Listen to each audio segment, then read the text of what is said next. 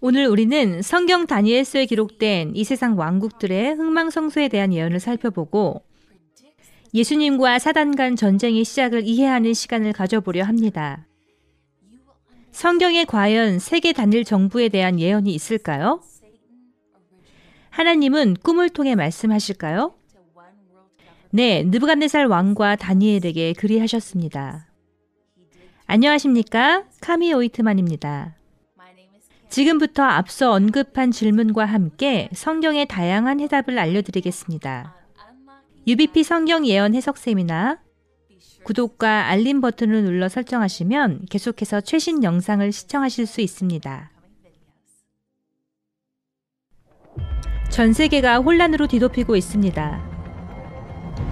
오늘 무차별 총기 난사 사건이 또 터졌습니다. 지구촌은 정치적 분열과 전염병으로 시름하고 있습니다. 마치 지구 종말이 온 듯합니다. 우리는 신세계 질서로 향하고 있을까요? 앞으로 이 세상은 어떻게 될까요? 국제 연설가 카미 오이트만과 함께 성경의 진실을 파헤쳐보고 성경에 관한 의문점의 해답을 함께 찾아보시기 바랍니다. 카미는 전 세계를 다니며 놀라운 기적들을 취재하는 가운데 생명이 위태로운 순간을 경험하기도 했습니다. 지금부터 함께 하실 성경 예언 해석 2.0에서는 하나님께서 우리 앞에 놓인 상황을 잘 헤쳐나가도록 제시해 주신 가이드라인들을 살펴볼 것입니다. 또한 전에 없이 빠르게 성취되는 성경의 예언과 우리에게 주어진 소망의 약속까지 함께 살펴보겠습니다.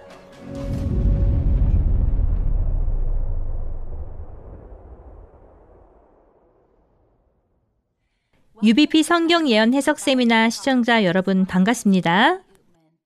저는 희망의 소리 라디오 AWR 부사장 카미 오이트만입니다.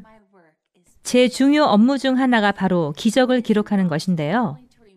세계 곳곳의 외딴 지역을 방문하여 예수님의 구원의 능력에 대한 놀라운 증언들을 촬영하는 것입니다. 북한의 비무장지대 경계선에도 가본 적이 있죠. 때로는 필리핀에 가서 반란군 테러 집단을 만나기도 하고 잠비아의 사형수들을 방문한 적도 있습니다. 우리 시대에 놀라운 일을 행하리라 하신 하나님의 예언이 실제 이루어지고 있습니다. 이제 매일 여러분께 제가 직접 취재한 놀라운 기적들에 대해 들려드릴 텐데요. 빠짐없이 함께 해주시기 바랍니다. 앞으로 14일 동안 저는 개인적으로 제 가슴을 설레고 벅차게 하는 성경의 자료 몇 가지를 소개하려 합니다. 바로 제 인생을 바꾼 내용들이죠. 제 눈이 이 세상에서 하늘로 향하게 되었으니까요. 이 말씀을 나눈 것이 제 삶의 목표가 되었습니다. 하나님의 예언은 정확하고 진실하며 저는 그래서 거룩한 성경을 믿습니다. 본격적으로 시작해 볼까요? 중간에 언제라도 질문이 있으실 경우 화면 하단의 링크를 클릭하시면 성경적인 답변을 드리도록 하겠습니다. 그리고 기도 요청 역시 하단의 링크를 클릭해 주시면 저희 팀이 기쁜 마음으로 여러분을 위해 기도해 드리겠습니다. 오늘 함께 풀어볼 진실입니다. 성경의 예언은 과연 참일까요? 거짓일까요? 성경 예언 해석의 답은 바로 성경 안에 있습니다. UBP 성경 예언 시리즈의 구호는 다음과 같습니다. 성경에 있으면 믿는다. 반대로 성경에 있지 않으면 믿지 않는다. 혹 이런 궁금증이 있으신가요? UBP 세미나가 어떤 도움이 될까? 나와는 무슨 상관이 있을까? 내가 왜 시청해야 할까? 우리가 다룰 성경적 정보는 인생의 참된 의미를 깨닫게 하고 이 세상의 상황을 직시하게 해줍니다. 성경에는 지구의 시작부터 종말까지의 타임라인과 설명이 제시되어 있습니다. 우리는 이를 숙지하고 이 땅에 일어날 마지막 사건들에 대비해야 합니다. 우리를 속여 성경에 드러난 하나님의 진리로부터 멀어지게 하려는 사단의 덫을 경계해야 하는 것입니다. 우리는 또한 하나님과 사단 간의 대쟁투를 이해해야 합니다. 양측 모두 우리의 헌신적 경배를 요구하고 있기 때문이죠. 안개 속 같은 오늘 이 세상에서 정답은 어디에서 찾을 수 있을까요? 하나님의 아들 예수께서 거룩한 말씀 성경을 통해 우리가 알아야 할 것들을 미리 말씀해 주셨습니다. UBP 세미나는 마지막 회까지 내용이 이어지므로 빠짐없이 끝까지 시청하시기 바랍니다. 우리는 다양한 주제를 통해 예수님의 진면모와 가르침을 연구하고 그 발자취를 따르도록 할 것입니다.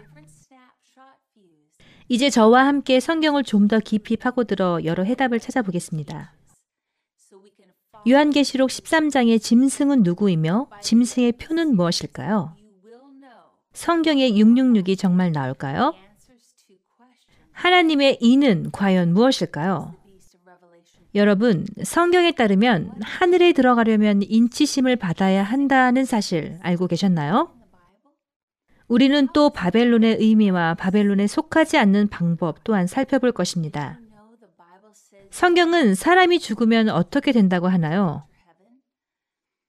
답을 찾으면 아마 놀라실 겁니다. 또 성경 요한계시록의 마지막 때 하나님의 남은 무리와 교회의 특성이 기록되어 있다는 사실 아셨나요? 계시록은 새 천년의 시대를 어떻게 예언하고 있나요? 그 천년 동안 우리가 어디에 살지 직접 선택할 수 있다는 사실 아셨나요? 하나님이 사랑이시라면 정말 사람들을 영원히 불에 태우실까요? 우리는 함께 지옥에 대한 성경의 설명도 살펴볼 텐데요. 사람들의 상상과 생각과는 다른 설명을 발견하실 겁니다. 성경이 묘사하는 예수님의 재림은 어떨까요? 예수께서는 아주 자세하고 구체적인 설명과 함께 거짓 그리스도에 속지 말 것을 당부하십니다. 성경은 우리 주변에서 일어나고 있는 보이지 않는 전쟁에 대한 설명도 제공합니다. 일단 함께 기도하겠습니다. 우주의 왕이시오, 우리 마음의 왕이신 하나님 아버지. 이 시간 우리 마음을 비우시고 성령으로 채워 주시옵소서. 말씀을 전할 때 제 입을 주관하여 주시고 말씀을 연구하는 이 시간 거룩한 천사로 보호하여 주시옵소서. 예수 그리스도의 귀하고 능하신 이름으로 기도합니다. 아멘. 이 지구를 두고 벌어지는 눈에 보이지 않는 이 전쟁이 과연 우리와 무슨 상관이 있을까요? 또 오늘의 주제인 예언은 우리와 무슨 연관이 있을까요? 먼저 우리가 풀어볼 진리는 과연 성경의 예언이 성취되었는지, 또 그것이 우리와 무슨 관련이 있는지에 대한 것입니다.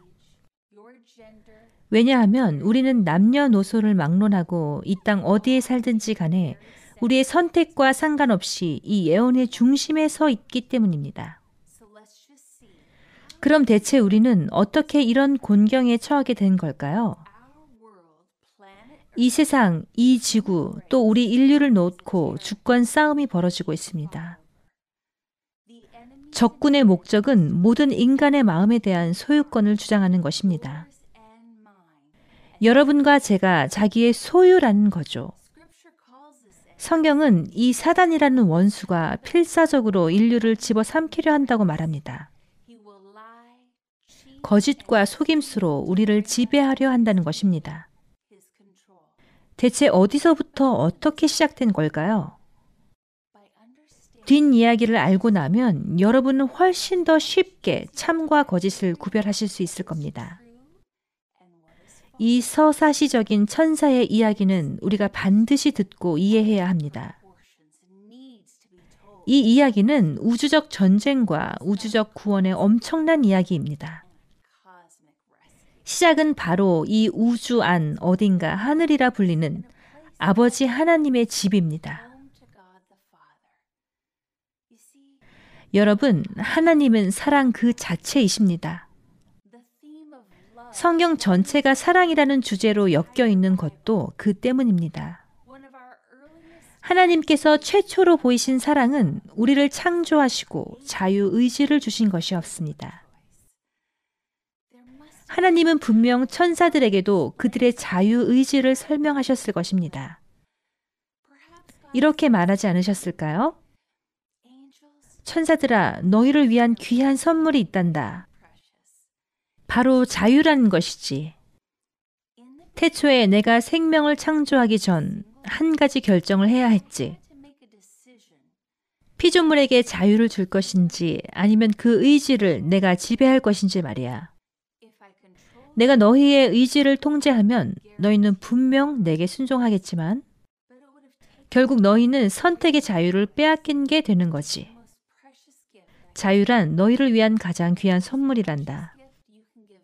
너희가 내게 줄 수 있는 가장 귀한 선물은 바로 자발적인 사랑인데 그걸 내가 빼앗을 순 없잖니.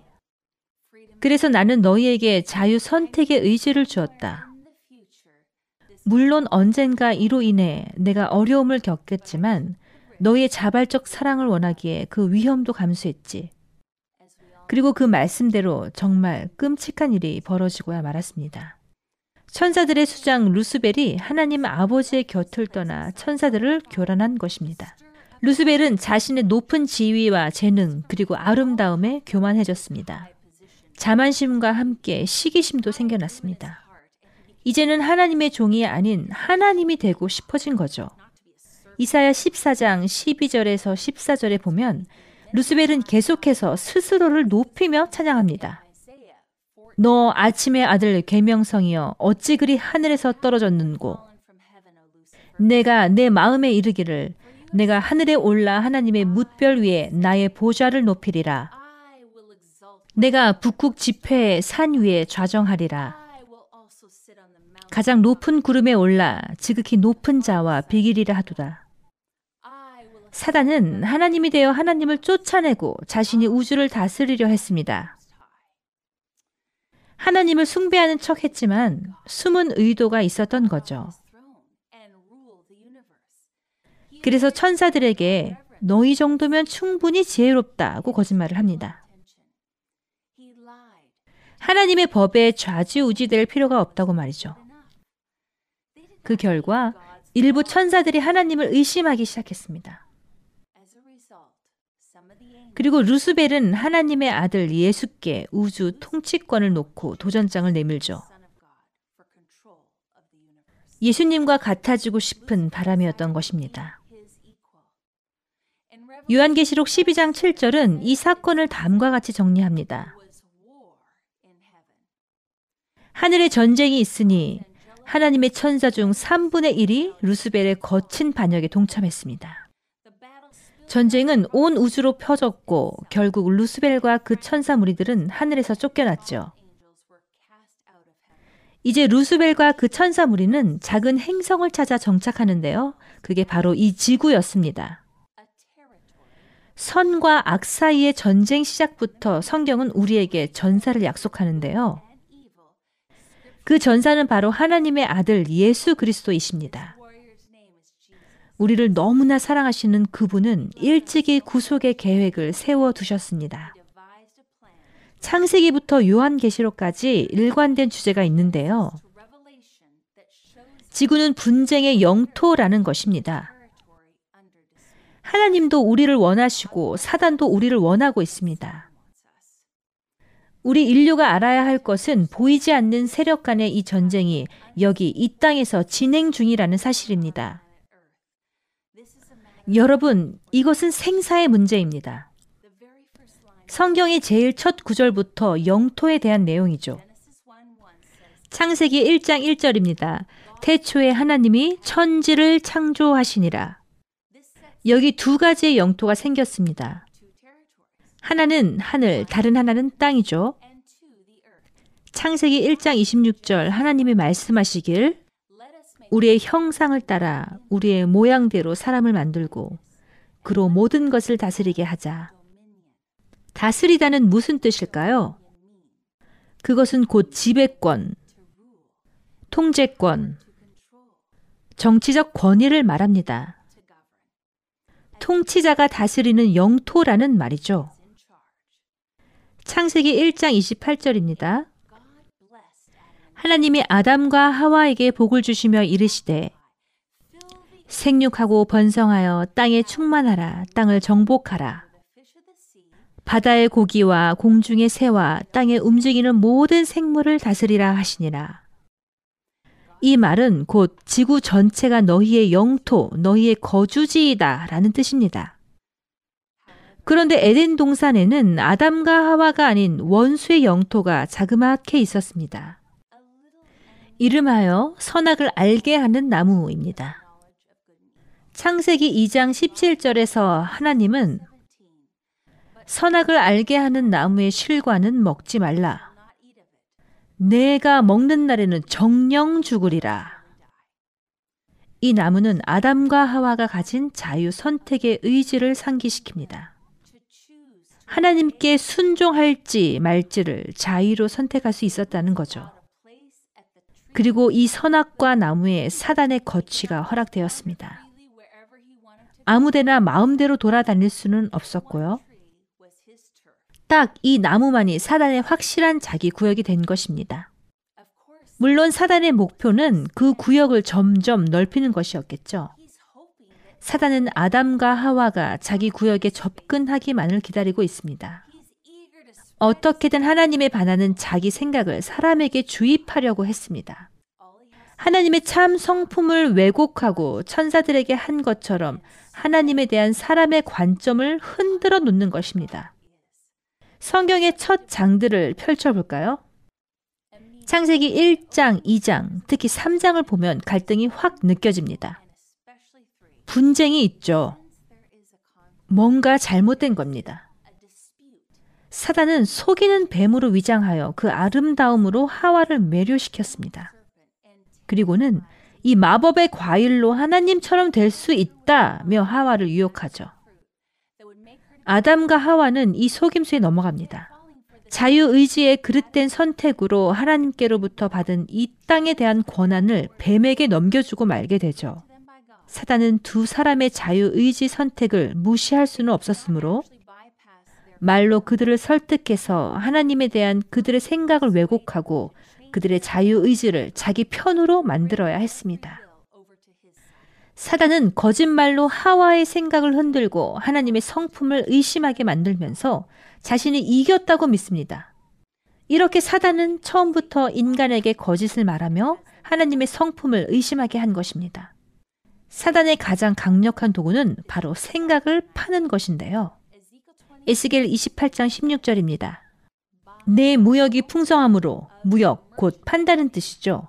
내가 범죄하여도다. 루스벨이 판 것은 무슨 물건이나 장치가 아니라 하나님의 환상, 착각이었습니다. 하와도 하나님처럼 될 수 있다는 환상을 판 것이죠. 루스벨이 내놓은 그 신념을 하와는 덜컥 사버렸습니다. 성경은 아담이 이 신념에 대해 의구심을 품었지만 하와를 너무나 사랑한 나머지 안타깝게도 하나님이 아닌 하와를 따랐다고 말합니다. 또 다른 성경 말씀에 보면 지구를 하나의 영토로 묘사하며 원수의 치하에 있다고 하는데요. 누가복음 4장 6절입니다. 사단이 광야에서 예수님을 유혹하는 장면이죠. 마귀가 가로되 이 모든 권세와 그 영광을 내가 내게 주리라. 이것은 내게 넘겨준 것이므로 나의 원하는 자에게 주노라. 이 성경 구절을 보면 뒷이야기를 알 수 있습니다.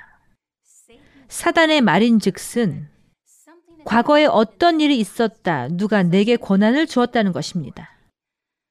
그런데 예수님은 사단의 통치권 주장을 반박하지 않으십니다. 그 어디에도 사단아, 잠깐만.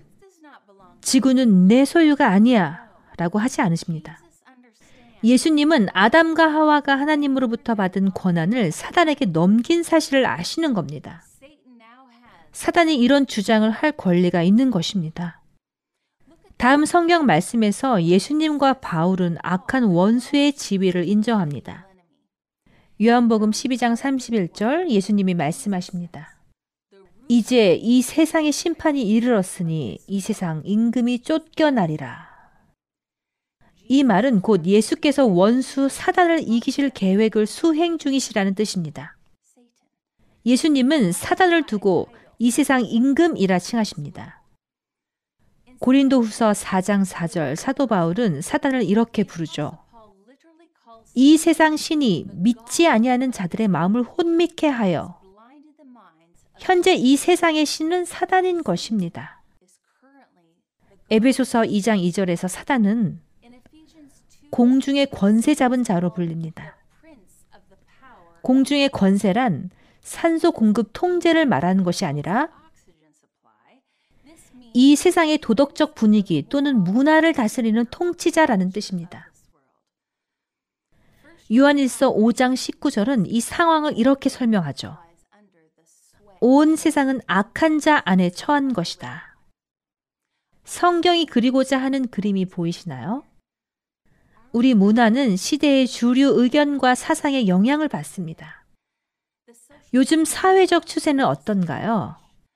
육체적 탐닉, 시각적 탐닉, 인생에 대한 자부심이죠. 이렇게 하나님이 아닌 사단의 원칙들로 이 세상이 돌아가고 있는 것입니다. 자, 보이지 않는 전쟁에 대한 흥미로운 점이 하나 있습니다. 욥기 1장 1절입니다. 우스 땅에 욥이라 이름하는 사람이 있었는데 그 사람은 순전하고 정직하여 하나님을 경외하여 악에서 떠난 자더라. 이번에는 같은 장 6절입니다. 하루는 하나님의 아들들이 와서 여호와 앞에 섰고 사단도 그들 가운데 왔는지라. 자, 이건 어떤 조직이 있었다는 말인데요. 오래전 언젠가 어떤 장소에서 하나님이 회의를 소집하십니다. 하나님의 아들들이 각자의 영토에서 모여들죠. 모두 우주 안 어느 행성의 대표자들인 것입니다. 바울은 에베소에서 이들을 가리켜 정사와 건세라 부르는데요. 즉 우주 어딘가의 통치자이자 지배자라는 뜻입니다. 이 하늘 위원회에 마귀가 어슬렁 어슬렁 들어오는데요. 욥기 1장 7절 하나님이 사단에게 물으십니다. 내가 어디에서 왔느냐? 하나님은 너 여기서 뭐해? 라거나 당장 나가! 라고 하는 대신에 어디에서 왔는지를 묻고 계십니다. 어떤 자격으로 왔느냐? 누구의 대표자이냐? 어디에서 오는 것이냐? 마귀가 의스됨에 말합니다. 땅에 두루 돌아 여기저기 다녀왔나이다. 지구라는 행성과 우리, 인류가 자신의 구역, 자신의 소유라고 주장하고 있는 것입니다. 나도 회의에 참여할 권리가 있습니다. 다른 세계 통치자들이 이렇게 모이는 자리라면 나도 내 구역의 대표 자격으로 올 수 있단 말입니다. 8절 하나님이 어떻게 대답하시죠? 그래 사단아 내가 지구를 대표한다고 생각하느냐? 나의 종 욥 알지? 욥은 너의 생각과 삶의 방식을 따르지 않는단다. 하나님은 여기서도 짧게나마 사단의 주장의 합리성을 반박하십니다. 9절 사단이 이렇게 말합니다. 욥이야 하나님을 따를 수밖에 없죠. 자기 필요를 다 채워주시는데 당연한 거 아닙니까? 그렇게 축복을 퍼부어 주는데 그러고도 남죠. 8절이 참 재미있는데요. 하나님이 욥을 가리켜 이렇게 말씀하십니다. 사단아, 나도 그 땅에 내 구역이 있단다. 거기에 나를 대표하고 내 원칙과 왕국을 대표할 내 사람이 있다는 거지. 사단아, 대쟁투는 끝나지 않았어. 너에게 세상을 넘겨주지 않을 거야.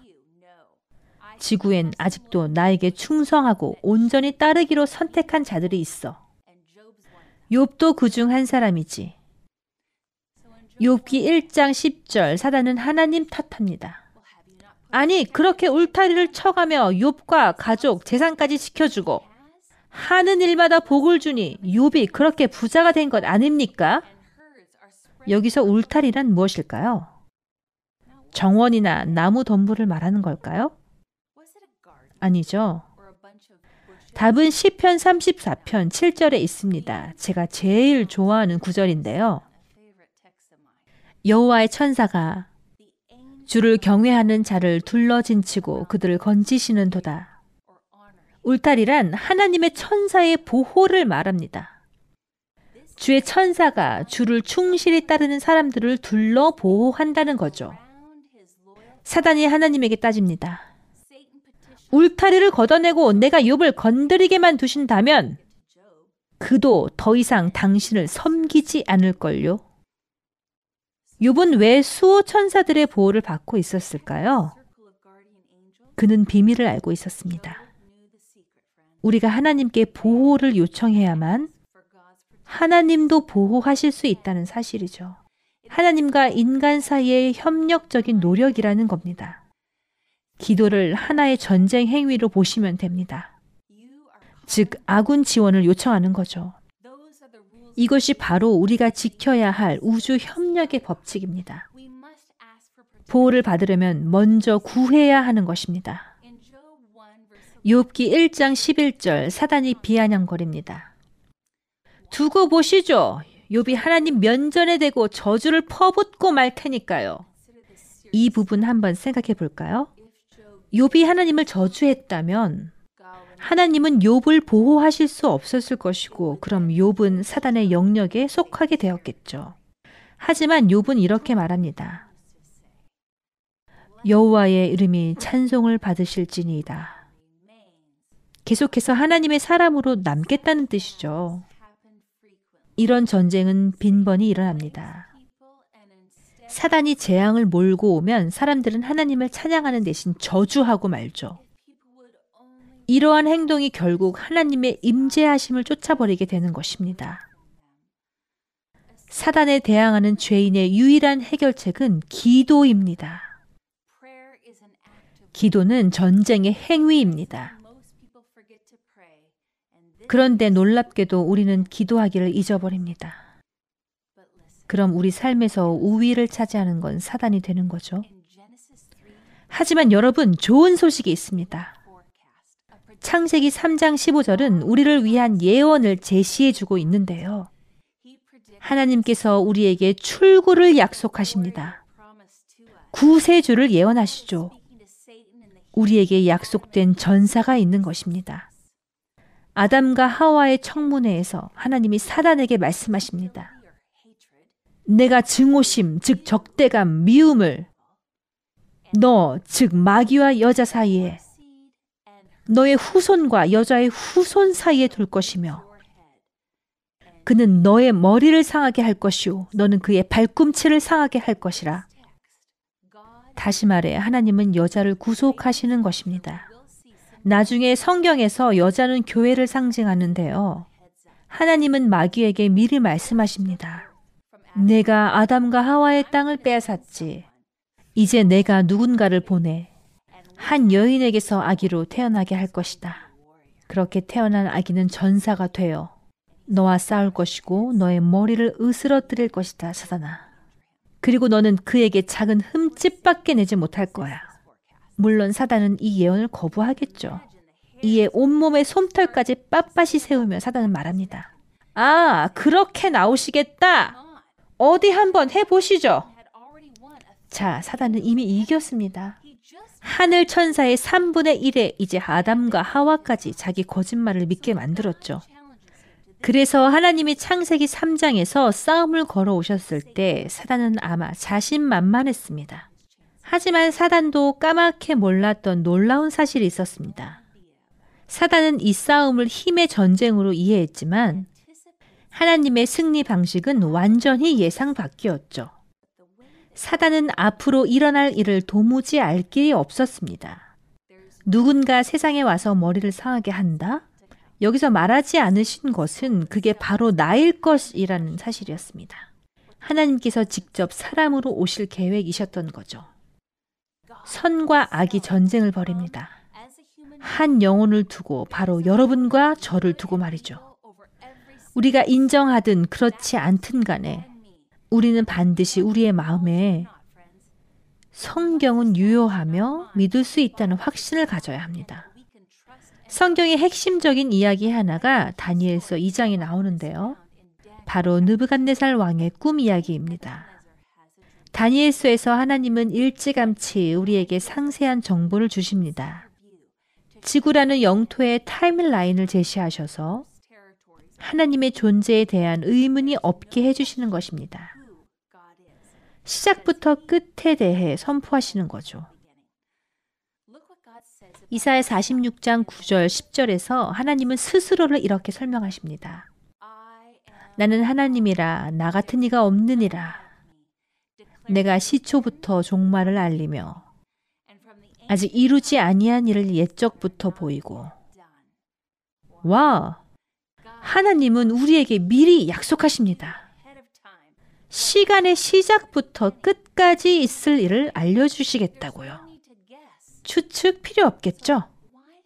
그럼 다니엘서 2장이 왜 중요할까요? 다니엘서가 쓰여진 건 수천 년 전이지만 이 책은 오늘 이 세상에 대한 중요한 정보로 가득합니다. 선지자 다니엘은 하나님으로부터 세상 역사를 이끈 왕국들에 대한 말씀을 받았습니다. 이 짧은 예언은 선과 악의 세력 간의 대쟁투를 다루는 다니엘과 요한계시록의 보다 복잡한 예언 해석을 위한 초석이 되어줍니다. 잠시 시간을 거슬러 기원전 600년으로 가보겠습니다. 여기는 지구 역사상 가장 엄청났던 도시 바벨론입니다. 이제 고대 왕궁으로 들어가 보시죠. 여기저기 다 금이네요. 밤 시간 느부갓네살 왕이 보입니다. 침상에서 이리저리 뒤척이고 있네요. 뭔가 강렬한 꿈을 꾸고 있죠. 갑자기 눈을 뜨는데 심란해 보입니다. 방금 꾼 꿈인데 기억이 나지 않아요. 뭔가 비상한 꿈이었던 건 확실한데요. 네, 그 꿈은 하나님께서 주신 예언적 꿈으로 앞으로 2500년간의 역사를 보여주신 것이었습니다. 다니엘서 2장 1절입니다.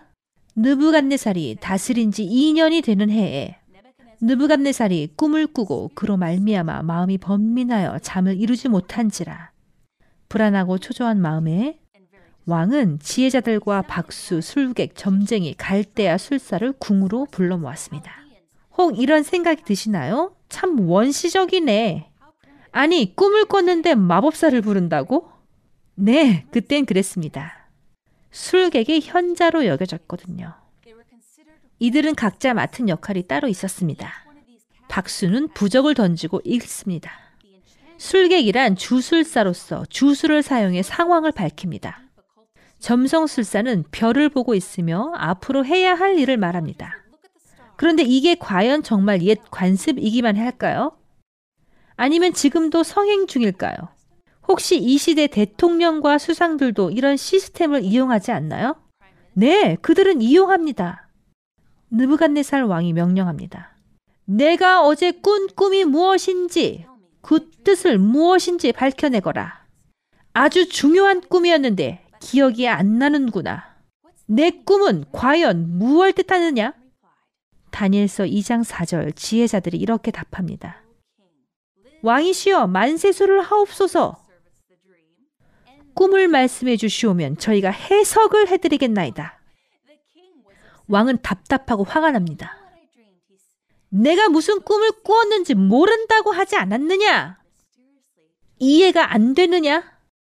왕의 머리에서 꿈을 지우신 것은 바로 하나님이셨습니다.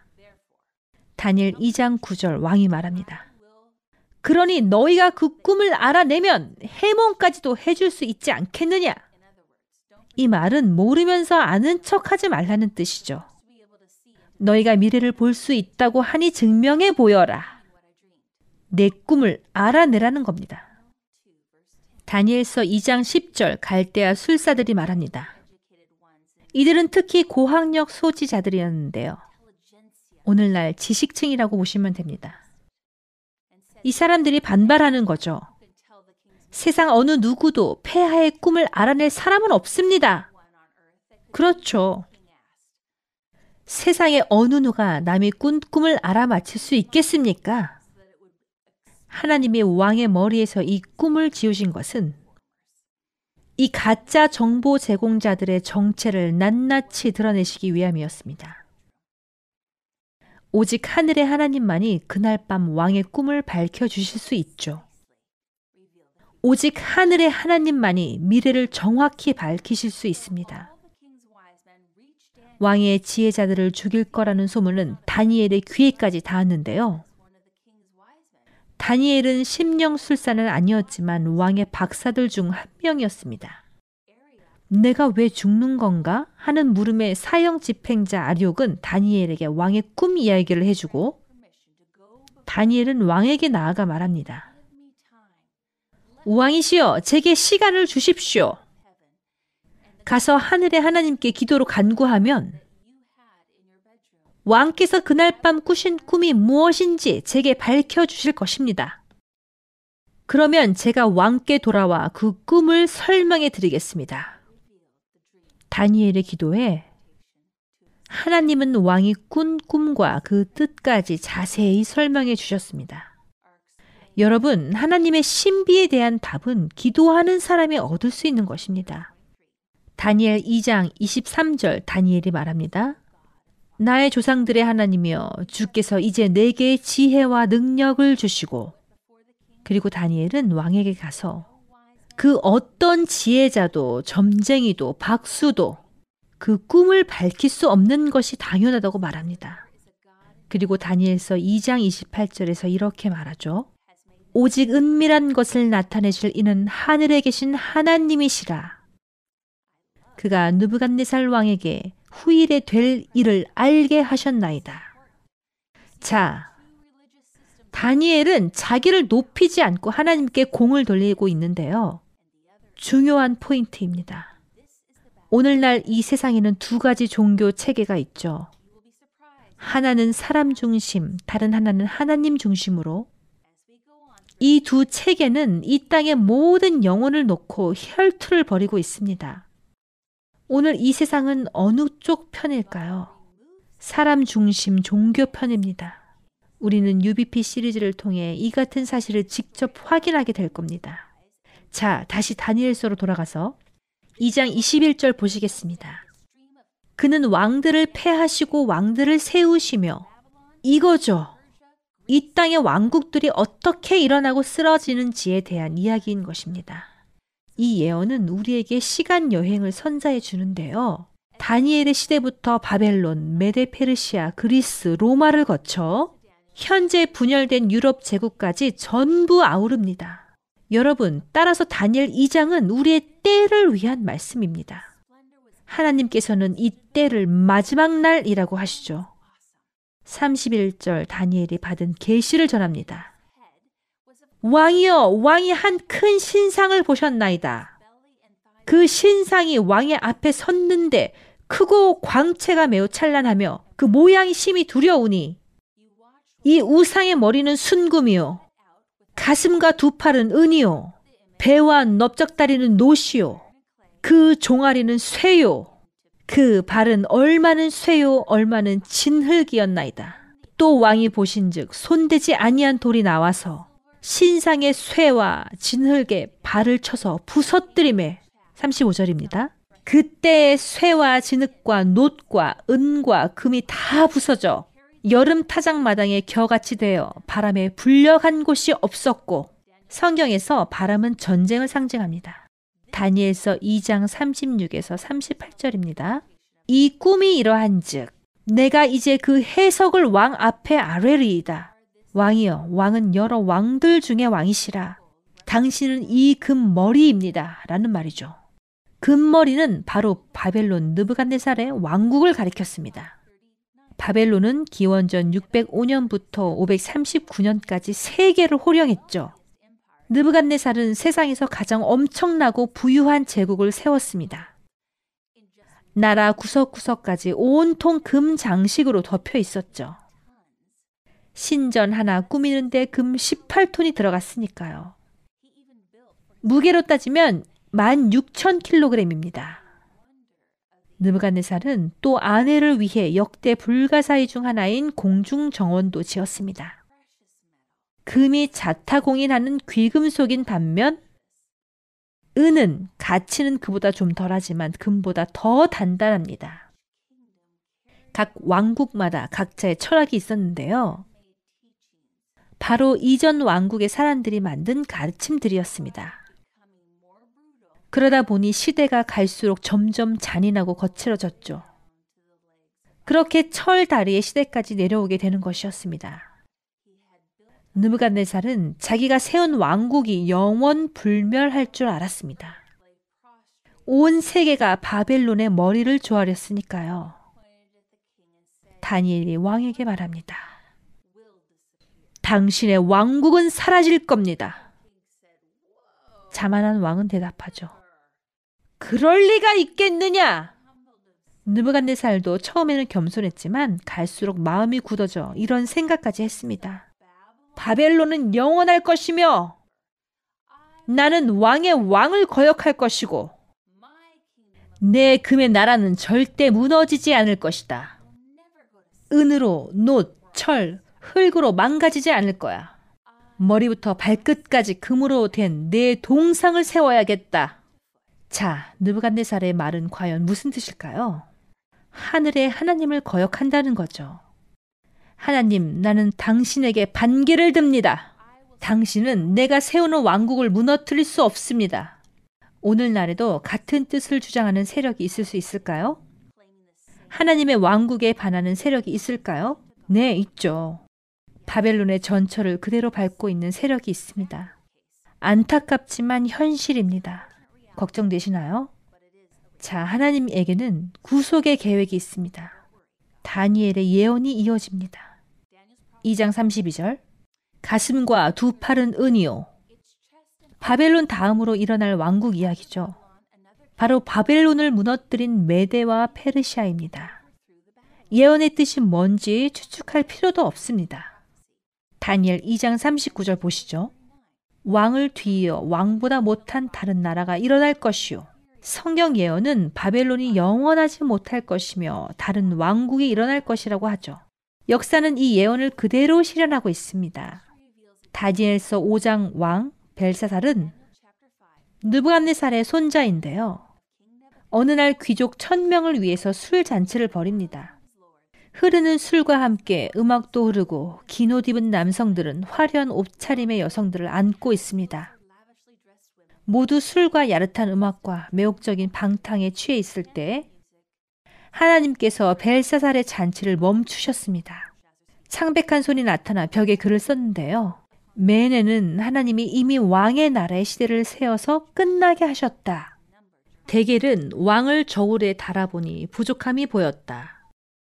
우바르시는 왕의 나라가 나뉘어서 메대와 바사 사람에게 준바되었다는 뜻입니다. 다니엘의 해석은 바벨론 역사책만 펼쳐봐도 바로 검증이 가능한데요. 보시면 메데와 바사의 통합군의 장군이었던 고레스가 기세 등등하던 바벨론을 무너뜨리죠. 그런데 이 예언을 한 것은 다니엘뿐만이 아니었습니다. 고레스가 태어나기 약 150년 전 하나님께서 이미 예언을 해두셨죠. 엄청나죠? 이 놀라운 예언을 함께 볼까요? BC 680년 선지자 이사야의 글입니다.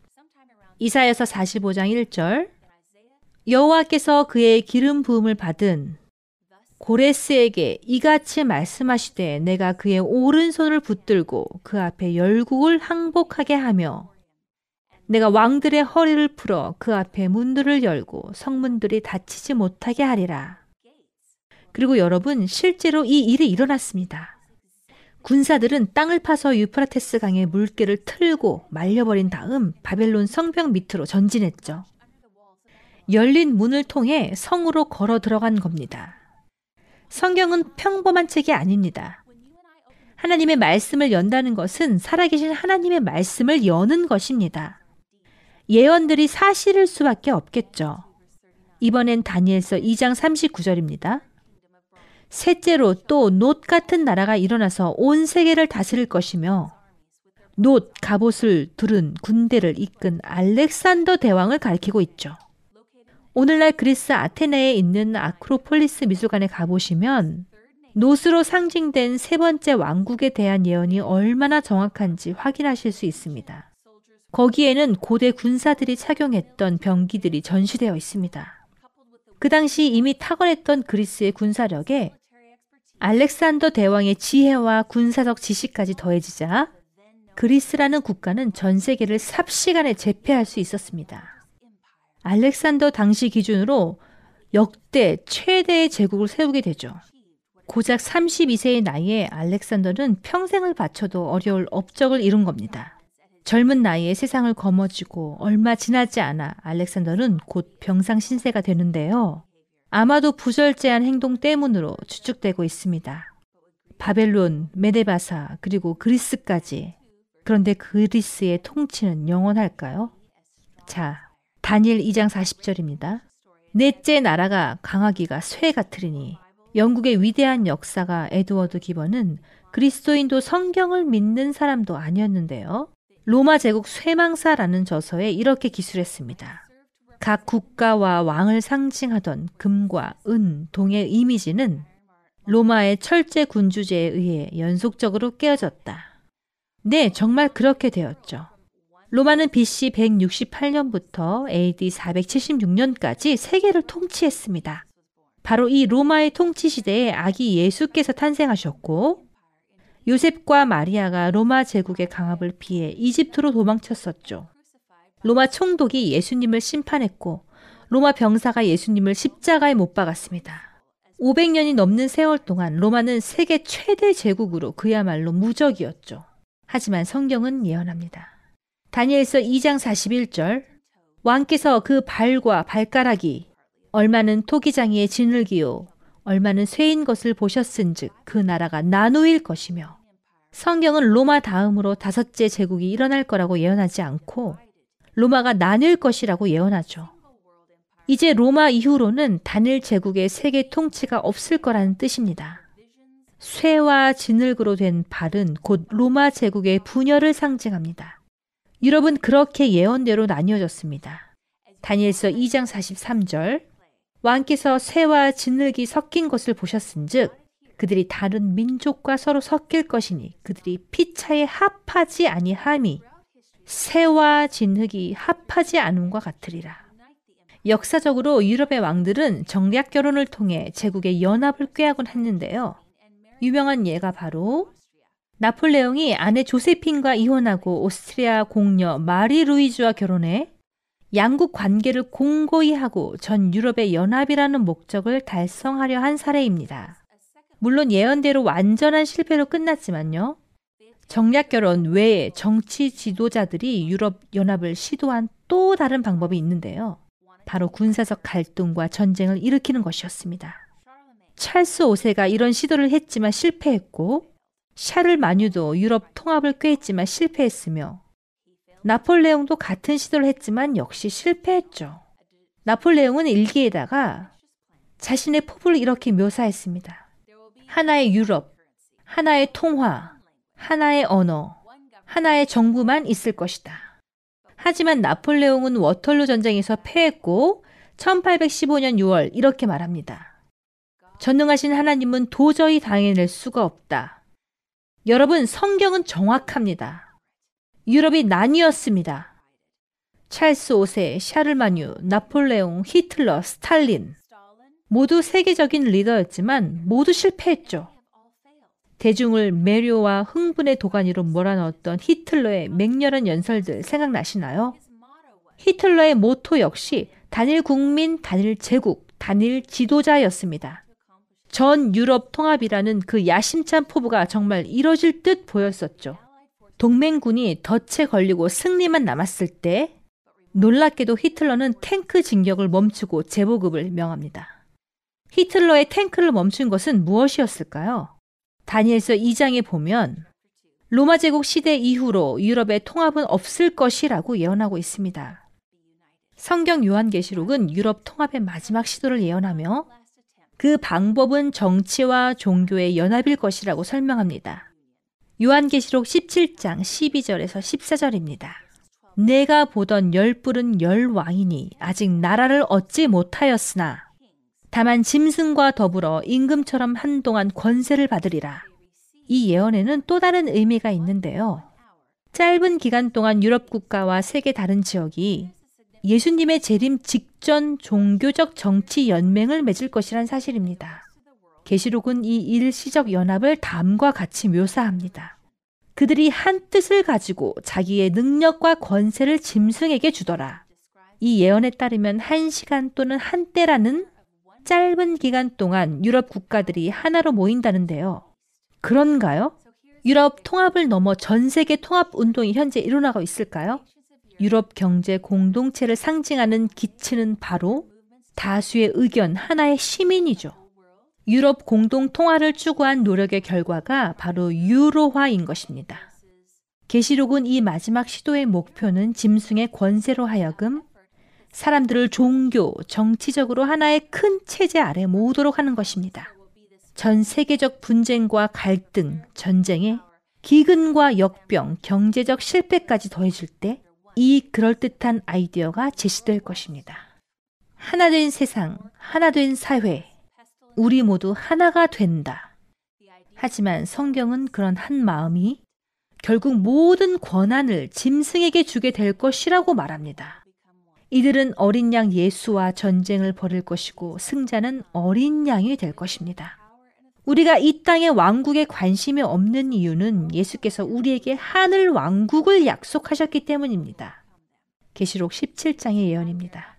어린 양은 만주의 주시오 만왕의 왕이심으로 또 그와 함께 있는 자들 곧 부르심을 받고 택하심을 받은 진실한 자들 역사는 다니엘서 2장의 예언을 청사진처럼 그대로 구현했고 앞으로도 그럴 것입니다. 이 땅의 정치적 움직임은 그냥 일어나는 게 아닙니다.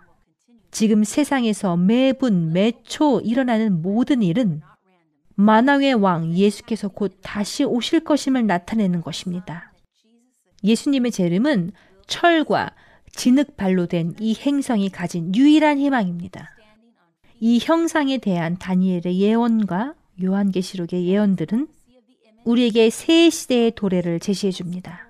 다니엘서 2장 34절 또 왕이 보신즉 손대지 아니한 돌이 나와서 신상의 쇠와 진흙에 발을 쳐서 부서뜨림에 44절 하늘의 하나님이 한 나라를 세우시리니 이것은 영원히 망하지도 아니할 것이요 이 형상을 부서뜨리는 돌은 과연 무엇일까요? 돌의 시대 왕이신 예수입니다. 이 땅의 왕국들은 흥하고 쇠하며 일시적이고 환영일 뿐이기에 믿을 수 없지만 절대 망하지 않는 하나님의 왕국은 믿을 수 있습니다. 이 엄청난 전쟁 끝에는 엄청난 구속이 있습니다. 그리스도의 초자연적인 왕국이 내려와 이 세상의 모든 왕국을 산산조각 낼 것입니다. 계시록 11장 15절입니다. 하늘에 큰 음성들이 나서 이르되 세상 나라가 우리 주와 그의 그리스도의 나라가 되어 그가 세세토록 왕노릇 하시리로다. 온 인류의 열망인 평화와 안정, 안정적인 사회에서 자녀들을 양육하고 전쟁과 빈곤, 끔찍한 질병에 걱정 없이 사는 그날, 우리는 두려움 없이 희망으로 가득한 미래를 꿈꿉니다. 다니엘서 2장을 읽으면 항상 프레디라는 친구가 생각나는데요. 저희 AWR 영상팀과 함께 남아공에서 촬영을 진행했죠. 프레디는 모태 신앙인으로 아버지가 성직자였지만 프레디는 신앙에 관심이 없었습니다. 어른이 돼서도 하나님이라면 뭐든 다 무시했죠. 그러던 어느 날 비보가 날아듭니다. 누이가 살해당했다는 소식이었어요. 프레디의 화는 곧 경로로 다시 절망으로 변했습니다. 이후 술에 쩔어서 살던 그는 자기 파괴적인 행동에 극단인 자살 충동까지 느끼게 됩니다. 의도적으로 밤낮 술을 마시고 차도에 들어 누워 잠을 취하며 차에 치여 죽기를 바랬죠. 다행히도 경찰이나 친구들이 프레디를 항상 집으로 데려다 주었는데요. 술에서 깨어나 정신이 들어도 집까지 어떻게 왔는지 도무지 기억이 나지 않았습니다. 그러던 중 하나님의 역사가 임하셨는데요. 어느 밤 한 음성이 들렸습니다. 내가 누구지? 프레디가 말합니다. 잘 모르겠는데요. 하나님이 말씀하십니다. 잘 생각해 보거라. 사랑이란 끝없는 용서란다. 이후 프레디는 흥미로운 사실을 발견하는데요. 누이가 페이스북에 남긴 마지막 글이 이 말씀과 완전히 똑같은 내용이었던 것입니다. 성령께서 프레디로 하여금 성경을 열게 하셨고, 프레디는 과연 예수님이 이 허한 마음을 채울 수 있을지 궁금했습니다. 과연 누이의 마지막 말이 사실일지 정말 알고 싶어졌죠. 누이는 과연 성경 말씀을 어떻게 알았으며 무엇이 참이고 무엇이 거짓인지 어떻게 구분할 수 있었을까? 프레디는 성경을 공부하던 중 다니엘과 계시록의 예언에 푹 빠져버립니다. 다니엘 2장의 예언과 역사적 왕국들의 실제 흥망사가 일치하는 것을 발견한 거죠. 예언의 시기와 순서까지 완벽히 맞아 떨어지는 겁니다. 프레드의 마음에 성경에 대한 확신이 생겼고 현재는 다니엘서 2장부터 해서 성경을 열심히 가르치고 있습니다. 왜냐하면 다니엘 2장은 역사와 정확히 일치하며 성경의 진실성과 신뢰성을 입증하기 때문입니다. 역사는 부인할 수 없기 때문입니다. 우리는 오늘 망가진 세상을 살고 있습니다. 여기서는 그 어떤 해답도 찾을 수 없습니다. 답은 성경에 있습니다. 오늘 보신 대로 우리가 사는 이 시대는 우리가 함께 공부한 큰 형상의 발가락 시대입니다. 머지않아 다듬지 않은 돌이 날아와 그 형상을 부서뜨리며 땅의 권세를 영원히 무너뜨릴 것입니다. 예수께서 오셔서 그 왕국을 세우실 것입니다. 저는 그 왕국에 살고 싶습니다. 여러분은 어떤가요? 그때까지 온 세상이 혼란뿐일지라도 이 망가진 세상을 주의 품에 품어주심에 감사합니다. 이 땅에 무엇도 예수님께 있어 새롭거나 놀라울 것이 없습니다. 모든 것을 아시고 통제하시는 그분께서 우리에게 두려워 말라고 말씀하십니다. 우리는 그저 그분을 믿기만 하면 됩니다. 여러분, 저 하늘에 우리 왕, 구주 되신 하나님께서 계시다는 사실을 믿지 않으시겠습니까?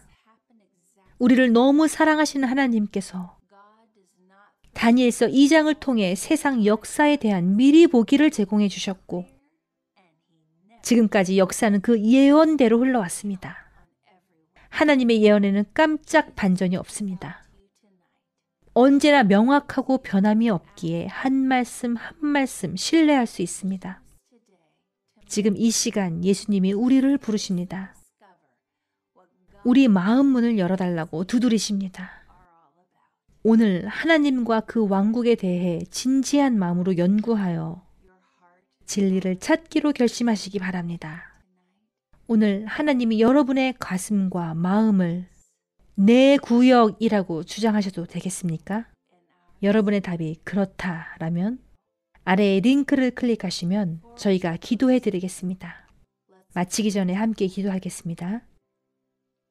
하늘 아버지, 전능하신 하나님, 왕국을 세우시고 왕을 내치는 능력의 소유자이신 주님, 저희에게 역사를 미리 보여주시고 우리를 보호하고 인도하실 것을 약속해 주셔서 감사합니다. 주님을 믿습니다. 예수의 귀하신 능력의 이름으로 기도합니다. 아멘. 여러분, 내일 이 시간 꼭 다시 뵙기를 소망합니다. 내일 함께 연구할 주제는 예수님의 재림 직전에 일어날 표징적 사건들입니다. 코로나19가 과연 성경에 언급되어 있을까요? 내일의 주제 표징들 놓치지 마시기 바랍니다. 사랑의 하나님은 우리에게 사전 경고를 주십니다. 겁주기 위해서가 아니라 대비책을 주시는 거죠. 하나님의 길을 선택하십시오. 감사합니다. 시청해 주셔서 감사합니다. 성경의 진리를 더 찾고 싶으신가요? 아래 구독 버튼을 누르시고 이곳을 클릭하셔서 좋아하는 영상들을 시청하시기 바랍니다. 또 상단 왼쪽을 클릭하시면 본 시리즈 전회를 보실 수 있습니다. 감사합니다.